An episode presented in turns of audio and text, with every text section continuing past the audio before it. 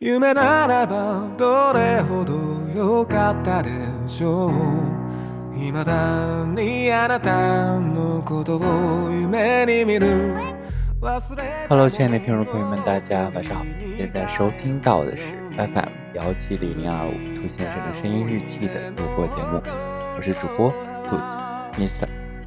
又是很多天没有更新录播节目，然后主要是这几天也在思考，我到底应该来聊些什么？因为可能之前日更，基本日更的这样的一个状态，会让我的话题有点枯竭，于是呢，就改成这样两三天一更的这种，或者是说。突然有想起来的，想要跟大家聊的话题，或者是自己想要表述的一些话题，就可以拿来跟大家共同来聊聊。嗯，那么今天的这样一个话题呢，叫做娱乐至死，主要呢就是想要跟大家聊一聊，嗯，当前的由于现在的这样的一个媒体环境的盛行，或者是说当前的媒体环境，然后人们已经。更多的开始全民吃瓜，开始不那么深入的去思考了。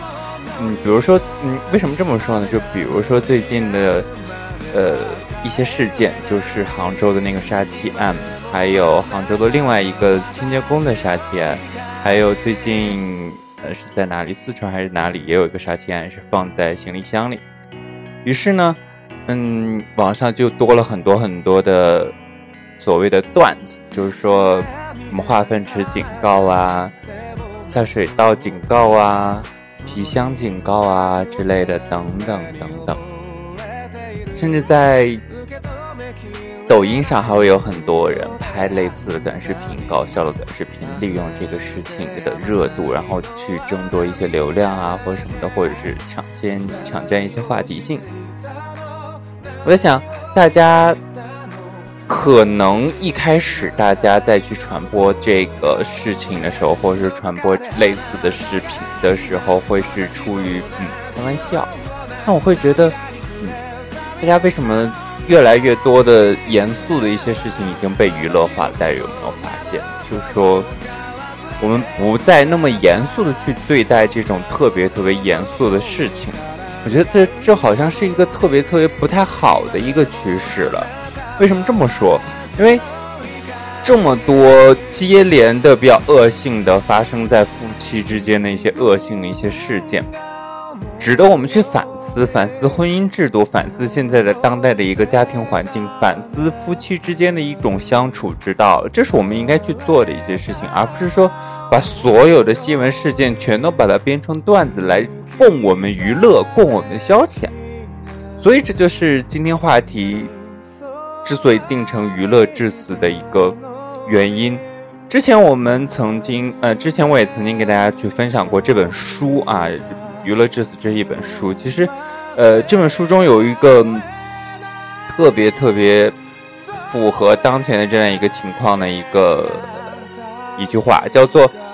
“媒介即隐喻”，什么意思？就是。媒介的形式，媒介所表达的内容，它就是我们这个社社会所体现的那种文化，就是这个社会当前的文化文化形态、文化形式，甚至是文化内容。我们现在的文化似乎真的就已经变成了全民娱乐、全民吃瓜的一个文化。很多事情的确我们可以去关注这种事情，但是，请大家。尽量不要把这这些比较恶劣的一些事情娱乐化，但是很多人又可能又会觉得说了，嗯，又觉得我是嗯，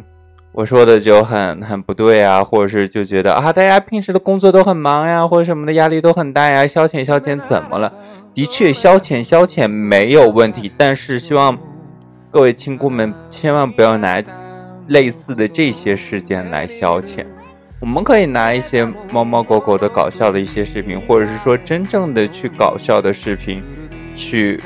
拿它去消遣，不要拿这种恶劣事件去征战流量啊，或者什么的。嗯，当然，就是这个事情在调查的过程中，我们也发现了有很多网红去直播啊，或什么的，也是属于我所说的，真的就是娱乐至死的一个状态。大家把所有的事件都当做热点，都当做。热点去争抢自己，争抢自己属可能会属于自己的流量，可能会属于自己的热度去蹭热度或什么的。然后最近还有一个叫做什么家暴妆。一开始家暴妆的出现是因为是欧美的一些明星是想要呼吁大家去杜绝家暴，去警惕家暴，去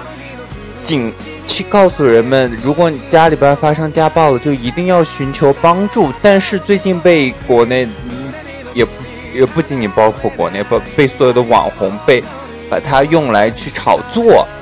就说哎，这是家暴妆，然后就装可怜夺流量，然后让大家看到自己所谓的化妆技术或什么的。如果这种状态或这种趋势一直在流行的话，哪天如果真的有一个女性或一个男性遭遇了家暴，然后在媒体上去诉说的时候，大家还会不会相信？这好像就是《狼来了》的那个故事一样，大家。这个小孩子把《狼来了》这个热点当做自可能会为自己争取注意、争取流量的一个方式，不断的去重复的进行传播。当别人再去用这个招数的时候，或者是说自己在重复使用这个招数的时候，没有人再信了。往往在这个时候，是真的发生在这他身上了，对吧？所以我真的是想要说说，大家可以。关注一些事情，甚至说可以可以旁观一些事情，但是请大家千万不要随波逐流的去把一些很恶劣的一些社会事件把它娱乐化。一旦很多内容娱乐化了之后，我们会会首先会显得这个社会真的很冷漠，也不不仅仅是冷漠，就是大家把所有的严重的事件都当做。娱乐事件去看待，或都当做消遣，就好像这个是社会或所有的人都不再重视这个事件背后的